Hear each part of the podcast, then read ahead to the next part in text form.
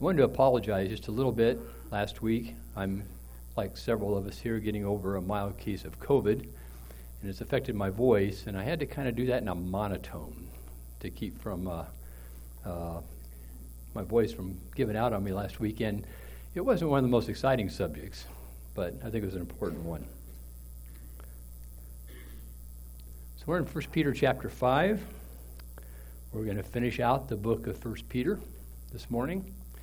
And then we're going to get into 2 Peter next week. Peter, part 2. we left off last week with a command for everyone in the church to clothe yourselves, all of you, no exceptions, with humility toward one another which Peter fortified with a quote from the uh, Greek Old Testament The Lord resists the arrogant, but gives grace to the humble. From this, Peter drew a conclusion, and that's where we're going to go this week. Humble yourselves, therefore, under the mighty hand of God, so that at the proper time he may exalt you, casting all your anxieties on him because he cares for you. Be sober minded, be watchful. Your adversary, the devil, prowls around like a roaring lion, seeking someone to devour. Resist him, firm in your faith, knowing that the same kinds of suffering are being experienced by your brotherhood throughout the world.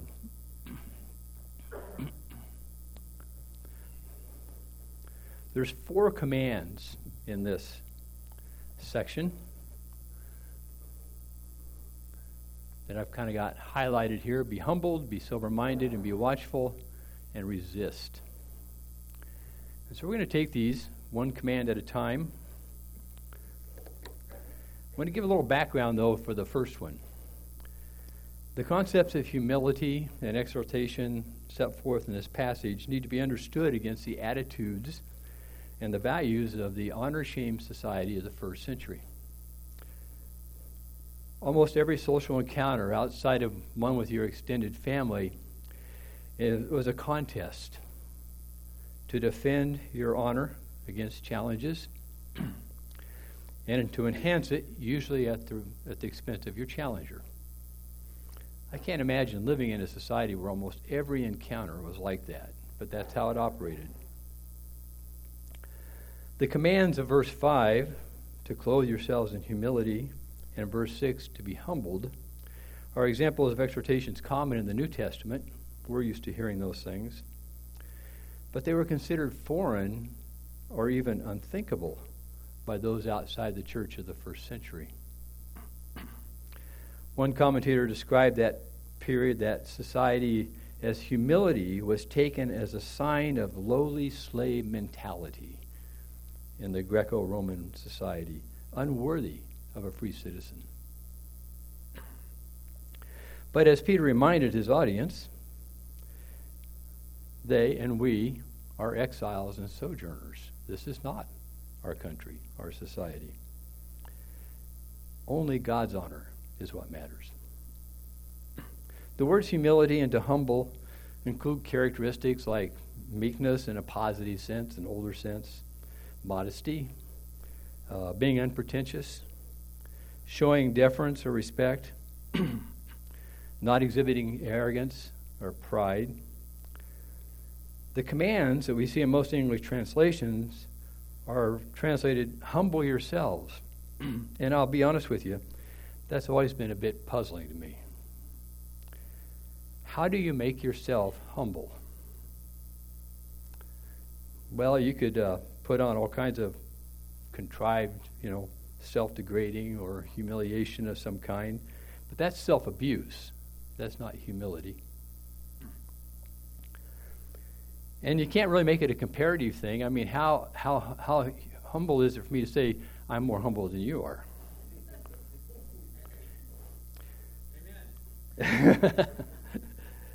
is it even possible to make ourselves humble?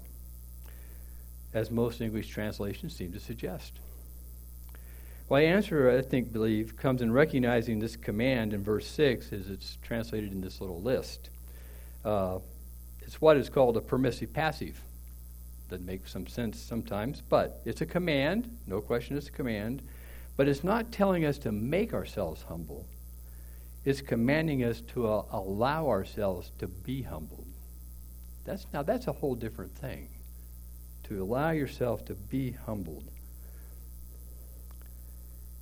Peter understood that the to obey that command is going to require something that is not about us or from inside of us that can work to humble us. And he provides that really in the in the next phrase. He says, under the mighty hand of God. Now, compared to God, we can be humble. We should be humble if we're not. To be under the mighty hand of God was not just a statement of hierarchy. He's high, we're low in the creation. It actually was a word that carried there, a phrase that carries the idea of control by a person, an institution, or a power. It's a strong statement of the sovereignty of God over his people and the circumstances of our lives. Not just over us, but also our circumstances. We are to accept, though not seek, difficult circumstances uh, as part of God's humbling work. That's what they're there for. Neither complaining, why did God allow this to happen to me? Or protesting, I don't deserve what's happening to me. Or seeking retribution against those causing our suffering. Instead, we're to respond as Peter previously instructed in chapter 3, verse 9 do not repay evil for evil or reviling for reviling, but on the contrary, bless. For this to you for to this you were called that you may attain a blessing. In contrast to the Greco-Roman cultural norms to pursue more power and higher standing in society, the call to humility means you serve others not yourself. And you do that knowing, as the next phrase in this verse talks about, so that at the proper time, He, God, may exalt you. That's where the exaltation comes from. Not from us, it comes from God.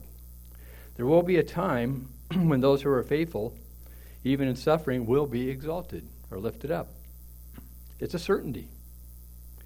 But in the meantime, we must patiently endure the stresses of living as exiles and sojourners in an often hostile world. Thankfully, God does not leave us unsupported in this, which brings us to the next phrase casting all your anxieties on Him because He cares for you. This is not a new command in the sense of one like the be humble or be humbled. the only other place in the New Testament this word casting is used is interesting, though.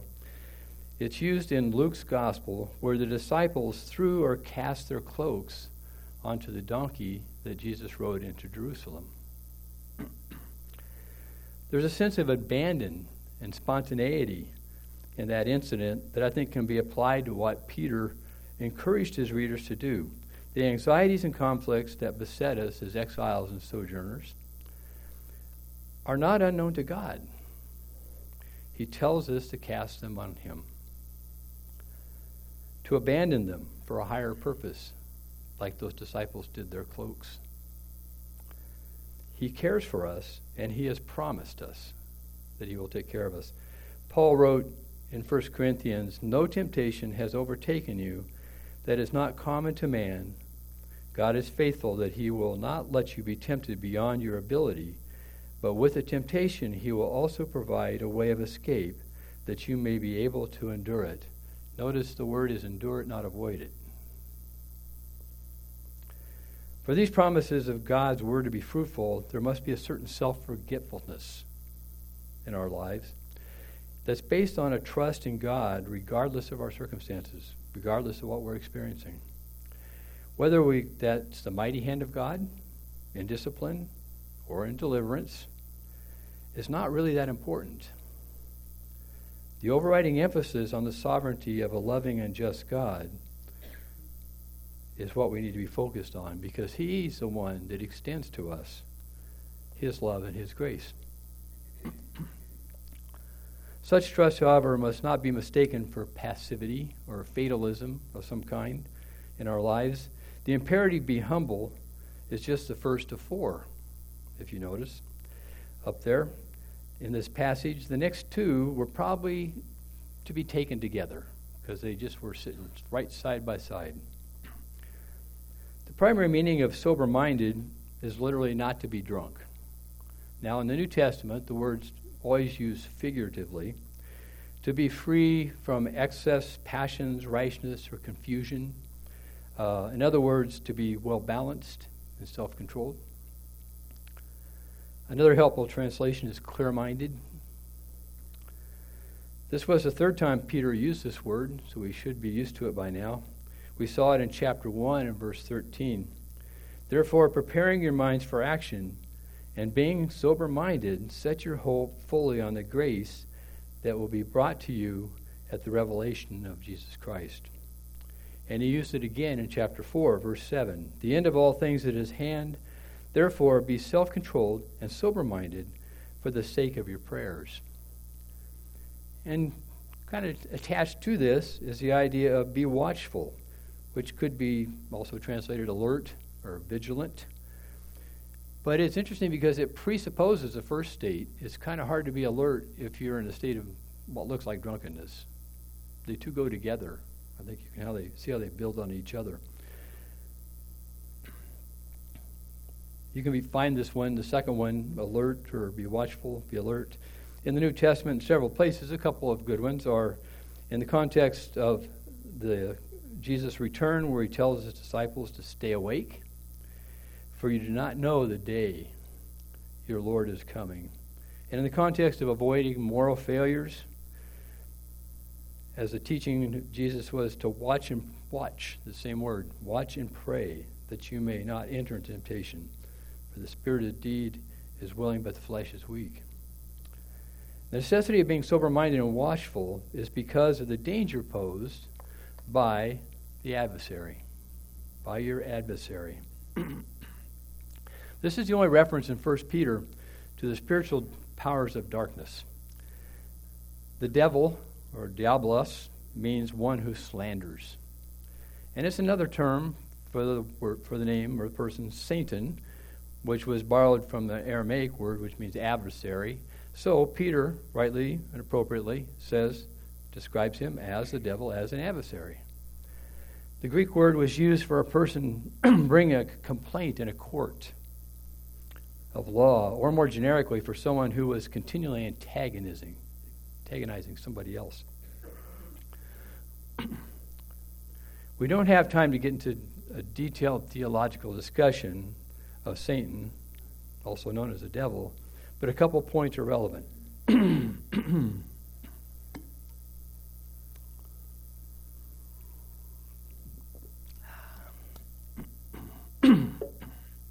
First of all, Satan's created. This is important because it means that he is not omnipresent, omniscient, or omnipotent. That is, he cannot be present everywhere at once. He does not know everything, and he is not all powerful. God alone is the omnipresent, omniscient, omnipotent creator. Satan's a creature, just like we are.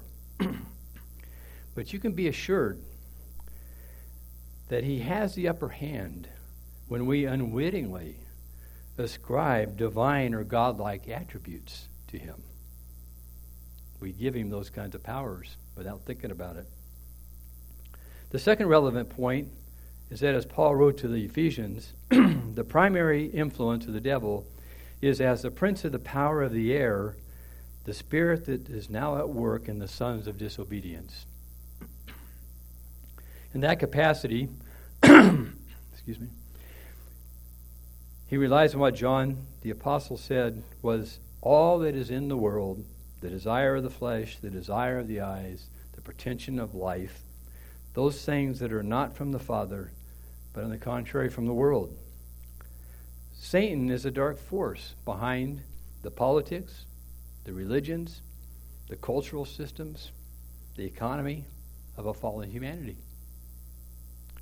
And it is through them that he metaphorically prowls around like a roaring lion. Peter chose to use this animal imagery, which we saw a lot of in Revelation when we were going through it, and particularly in chapter 12, I think it's relevant. Uh, we read in Revelation, Therefore rejoice, O heavens, and you who dwell in them. But woe to you on earth for the sea, for the devil has come down to you in great wrath, because he knows that his time is short. a little later in that same passage, it uses the symbolism of the dragon for the devil, became furious with the woman, who's a symbol for the church, and went off to make war on the rest of her offspring, on those who keep the commandments of God and hold to the testimony of Jesus. This is an important passage because this vision given to the Apostle John described the time that we live in right now. A period of redemptive history that began with the uh, defeat of Satan, actually, through the resurrection and ascension of Jesus, and will continue until the return of Jesus. It is through the perseverance in perverse and godless world order that the devil is continuously seeking someone to devour. Another metaphorical kind of picture, which is an image of the war that is being made on those who hold to the testimony of Jesus. This spiritual war, the main strategy, the main goal of the prince of the power of the air, is to get the individual Christian or the whole church to become more like the world, to be conformed with the standards of the world around them. In the context of 1 Peter, I think the greatest threat to us is the unintentional conformity to the culture in which you're now exiles and sojourners. in the face of this threat, Peter commanded his readers resist. Another one of those interesting compound words that literally means to stand against. It carries the idea of actively opposing pressure or power. Well, being Americans, that should be easy, right? Unfortunately, there's some nuances in the New Testament as to where and when and how we are commanded to resist. The same word is used in the record of the Sermon on the Mount in Matthew 5 through 7, where Jesus taught you have heard that it was said, an eye for an eye and a tooth for a tooth, but I say to you, do not resist the one who is evil. But if anyone slaps you on the right cheek, turn to him the other also. And if anyone would sue you and take your tunic, let him have your cloak as well. And if anyone forces you to go one mile, go with him two miles. And then later, uh, we have Peter in chapter 2, we talked about being subject to every human institution that Peter tells us to be do there. Paul's kind of parallel passage to that in Romans 13 let every person be subject to the governing authorities. But there is no authority except from God, and those that exist have been instituted by God. Therefore, whoever resists is a different word. The authorities resist, there's our word, what God has appointed, and those who resist will incur judgment. So, the lesson here is that we don't get to resist for any and all reasons in any and all circumstances that we choose. We need to be sure our resistance is faithful to the teachings of Scripture and not in response to the dictates of the culture around us. Paul clarified the proper realm for faithful resistance when he wrote, Put on the whole armor of God that you may be able to stand against the schemes of the devil, for we do not wrestle against flesh and blood, but against the rulers, against the authorities, against the cosmic powers over this present darkness, against the spiritual forces of evil in heavenly places. Therefore, take up the whole armor of God, that you may be able to withstand or resist in the evil day, and having done all, to stand firm. Interestingly, in the book of James, you have a, a section that almost echoes all these themes from Peter. They uh, were, were, probably teaching from a common tradition. Kind of a long passage, but I think it's worth reading. You adulterous people, do you not know that friendship with the world is enmity with God? Therefore, whoever wishes to be a friend of the world makes himself an enemy of God. Or do you suppose it is to no purpose that the Scripture says, He yearns jealously over the Spirit that He has made to dwell in us? But He gives more grace. Therefore, it says, God opposes the proud, but gives grace to the humble. Submit yourselves, therefore, to God. Resist the devil, he will flee from you. Draw near to God, and he will draw near to you. Cleanse your hands, you sinners, and purify your hearts, you double minded. Be wretched and mourn and weep. Let your laughter be turned to mourning and your joy to gloom. Humble yourselves before the Lord, and he will exalt you. It's important that that call to be wretched and mourning and all those things has to do with our attitude toward our sinfulness, that we have to deal with it, that we are part of that problem. So, this Successful resistance to the pressures to conform to the world's values and practices started with this resist, the idea to resist, but it begins as, going back to our list here, being firm in your faith, which could also be translated steadfast in your faith. Now, this word and the related uh, noun and, uh, and verb are uncommon in the New Testament, but they're used in a couple of places that I think are helpful in us understanding what Peter's trying to get at. In Colossians chapter 2, Paul wrote, For though I'm absent in the body, yet I am with you in spirit, rejoicing in your good order and the firmness of your faith in Christ. And especially helpful, I think, is how Paul in his letter to Timothy used the same word that Peter did in this verse 2 Timothy 2.19, Nevertheless, God's solid foundation stands firm, bearing this inscription, The Lord knows those who are his, and let everyone who calls in the name of the Lord turn away from wickedness. As one commentator wrote, if the cause of Christian suffering cannot be avoided without renouncing Christ, then the threat of suffering is always present throughout the entirety of the Christian's life. Such Christian suffering was the focus of the section of 1 Peter started back in the middle of chapter 4, verses 12 and 13 is how I introduced it. And the final thoughts on that subject, Peter gives to us in the next verses. Ah. What I do miss one?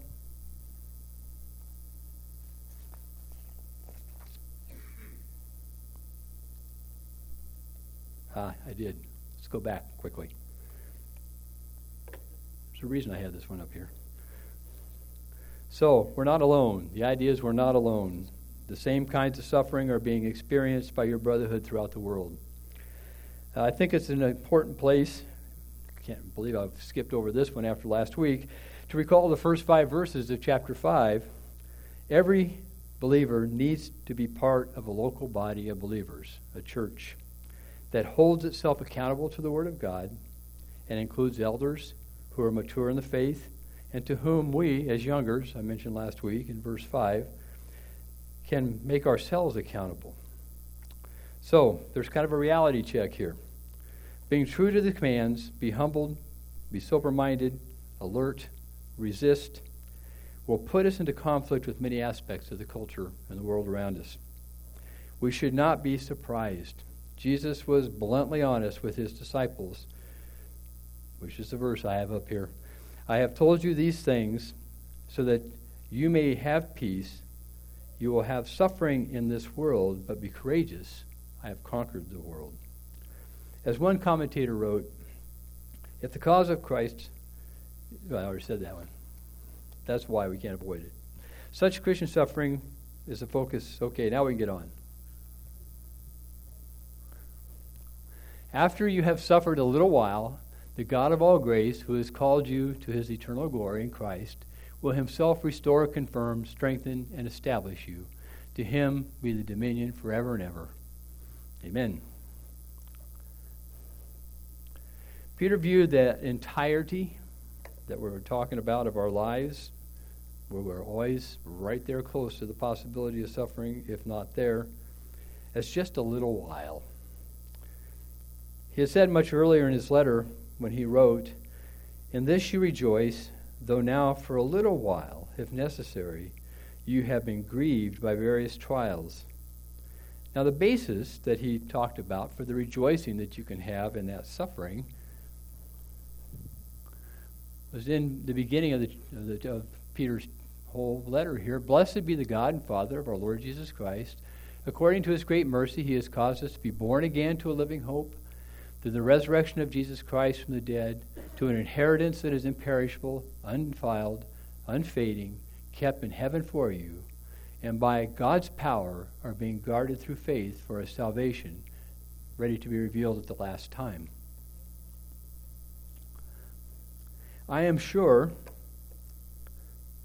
that what Peter called various trials have probably seemed to last more than a little while to Christians throughout history.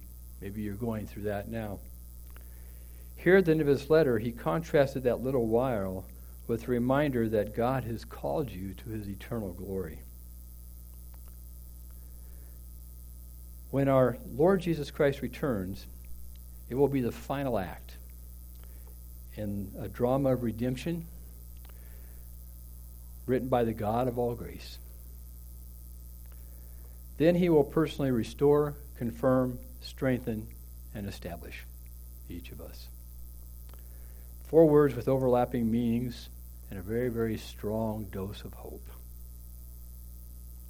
Peter ended his section on Christian suffering with a doxology, a phrase or a hymn glorifying God. There are several of these, uh, what, literally glory speakings in the New Testament. Uh, first Peter has two of them. The other one was at the end of the first section of Peter on Christian, or the middle section of Peter on Christian conduct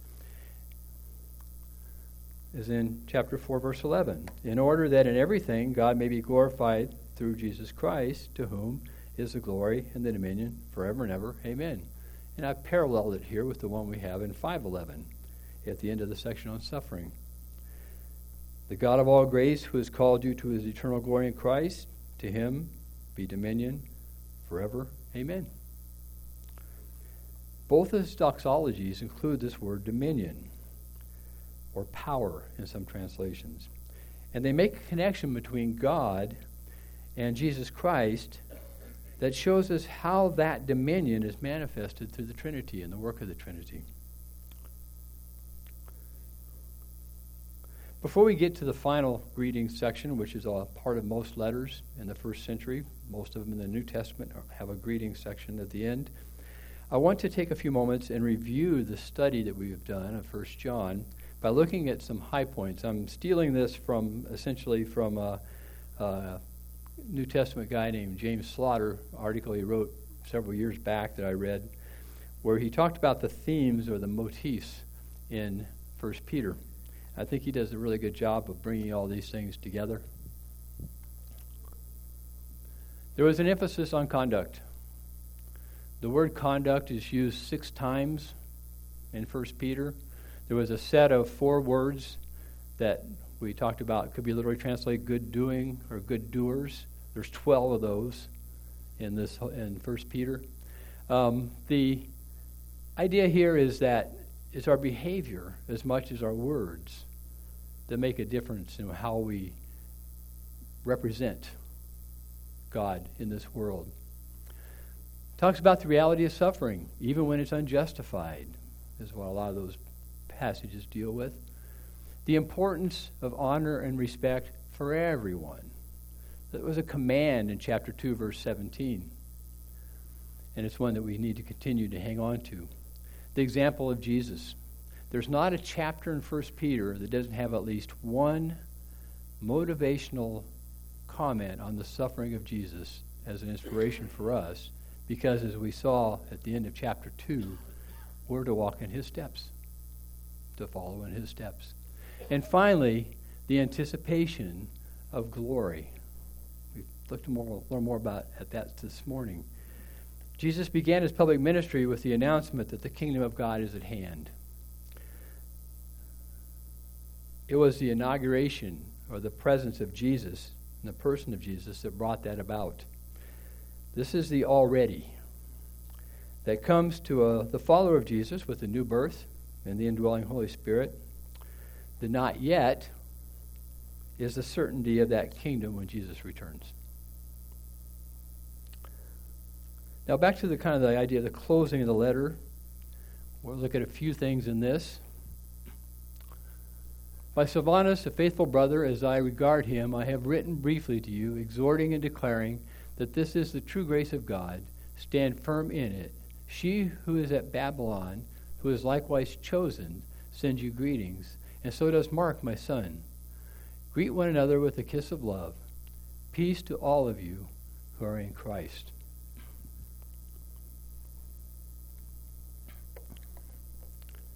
Time for another drink.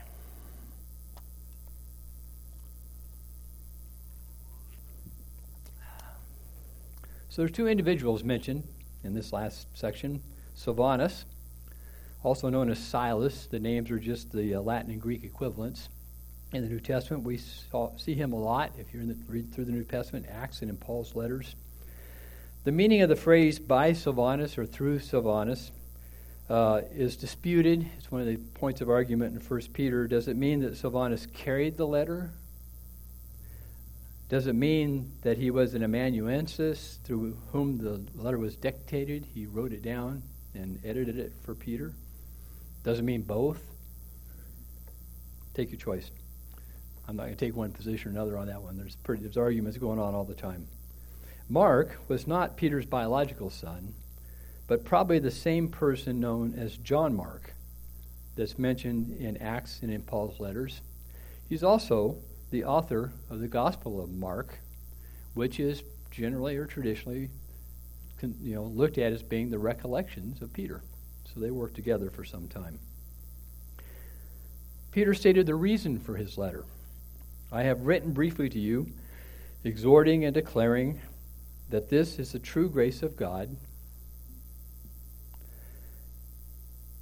Excuse me, true grace of God, and used it as an opportunity for another command where he says to stand firm in it.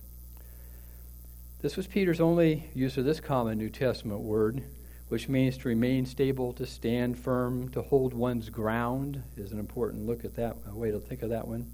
As a reminder, of the previous command to resist, that we already saw. In, the, in this context, though, the ground to be held was the true grace of God. That's what we really got to use as our foundation. Greeting one another with a kiss of love. Uh, in the first century, in the first century, not the 21st century, uh, the kiss was a greeting reserved for relatives, uh, very close friends, and on occasion as a greeting of respect to someone of equal or higher social status. Um, a similar exhortation can be found at the end of Paul's letters to the Romans, Corinthians, Thessalonians. What appears to be the significance of this, I think, for us as we look back on it, from a different cultural setting with different cultural norms, is that the church, first century church, practiced this kind of greeting to reinforce the view that the church was a family and not just another religious or civic organization.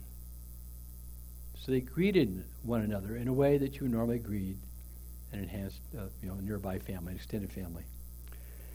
Which means I think we can practice the same kind of things that are comparable for 21st century, whether it's shaking hands, a pat on the back, or a hug, whatever's appropriate. They are, all of you are, we are all a spiritual family. Probably the most perplexing and debated question in the closing of 1 Peter is who or what is she who is at Babylon? For many New Testament scholars that uh, hold to the thought, you know, the, the position that this is a veiled reference to the Church of Rome, where um, Peter probably wrote this letter uh, Rome was equated with Babylon as an evil thing by the church in the first century. There are some others who suggest that this may have actually been a greeting from Peter's wife, who we know traveled with him in his ministry. 1 Corinthians tells us about that. I personally prefer the view that chapter 1, verses 1 and 2, and chapter 5, verses 12 through 14, form an intentional inclusio or bookends to the book to this whole letter that Peter wrote. And the easiest way to see this, I think, is by comparing the closing passage with the opening passage, and I put that on a chart here. So we see Peter introducing himself as an apostle. And then at the beginning of the end, this last section here, he writes, referring to himself again, I have written, and he tells us why he wrote this letter. It's to the chosen. And we see that she, likewise chosen, we'll talk about Babylon in a minute, but to the chosen, those two, that key word in both places. Exiles of the dispersion was how he addressed his audience in the first chapter. They're at Babylon in the second, in the end of it. And so we have them both in the, with the idea of peace be multiplied to you in the first into verse uh, into verse two of chapter one, and peace to all of you as the final greetings in chapter five. I think the core the core of this view is that she referred to the church. Uh, church in the Greek language is a feminine noun, so that's the appropriate pronoun for it. And Babylon is not intended to designate any specific locality. Rather, it was a reference to all the Christian communities who were exiles and sojourners, just like the Jews were part of the dispersion and exile imposed by the Babylonian Empire. I want to tell you a little story about our family, and it'll connect here in a minute. Many years ago, when our two kids were still in school, uh, I think my son was maybe in fifth or sixth grade. My my daughter, five years older, so she was, you know, freshman maybe uh, in high school. Or, and we came across this uh, cartoon of uh, Gary Larson's Far Side. And the cartoon was describing the four basic personality types. You may have seen this. The first one is the glass is half full. The second one, you can probably guess, the glass is half empty. The third one, half full, no, wait, uh, no, half, half empty, no, half, what was the question? and the final one was, hey, I ordered a cheeseburger. At that point in our lives, that was a pretty accurate description of the four personalities in our house. I tell this to point out, not only get a little humor in his, but also to point out I'm the optimist in the cartoon. I'm the glass half full guy, or half empty, half full guy. Yeah. Anyway, what was the question? Anyway. But I've learned something that seems less true to that kind of a character from the challenge of being an exile, as described at the beginning of Psalm 137. And I want to close with this. By the waters of Babylon, there we sat down and wept. When we remembered Zion, on the willows there we hung our lyres, for there our captors required of us songs, and our tormentors mirth, saying, Sing us one of the songs of Zion. How shall we sing the Lord's song in a foreign land? With all the good things of our world, for which I am very thankful. And as a glass half full kind of guy, it's easy for me to be thankful. I think there is value in sharing a little bit of the sadness expressed by the psalmist in this passage over being exiled in a foreign land. I'm not talking about anger. I'm not talking about depression or some kind of despair. Remember, I'm the glass half full guy. But I have grown to appreciate there's a, there's a similar kind of sadness, or perhaps a sense of disquiet, that I've come to recognize the more I think about the fact I'm not in my true home.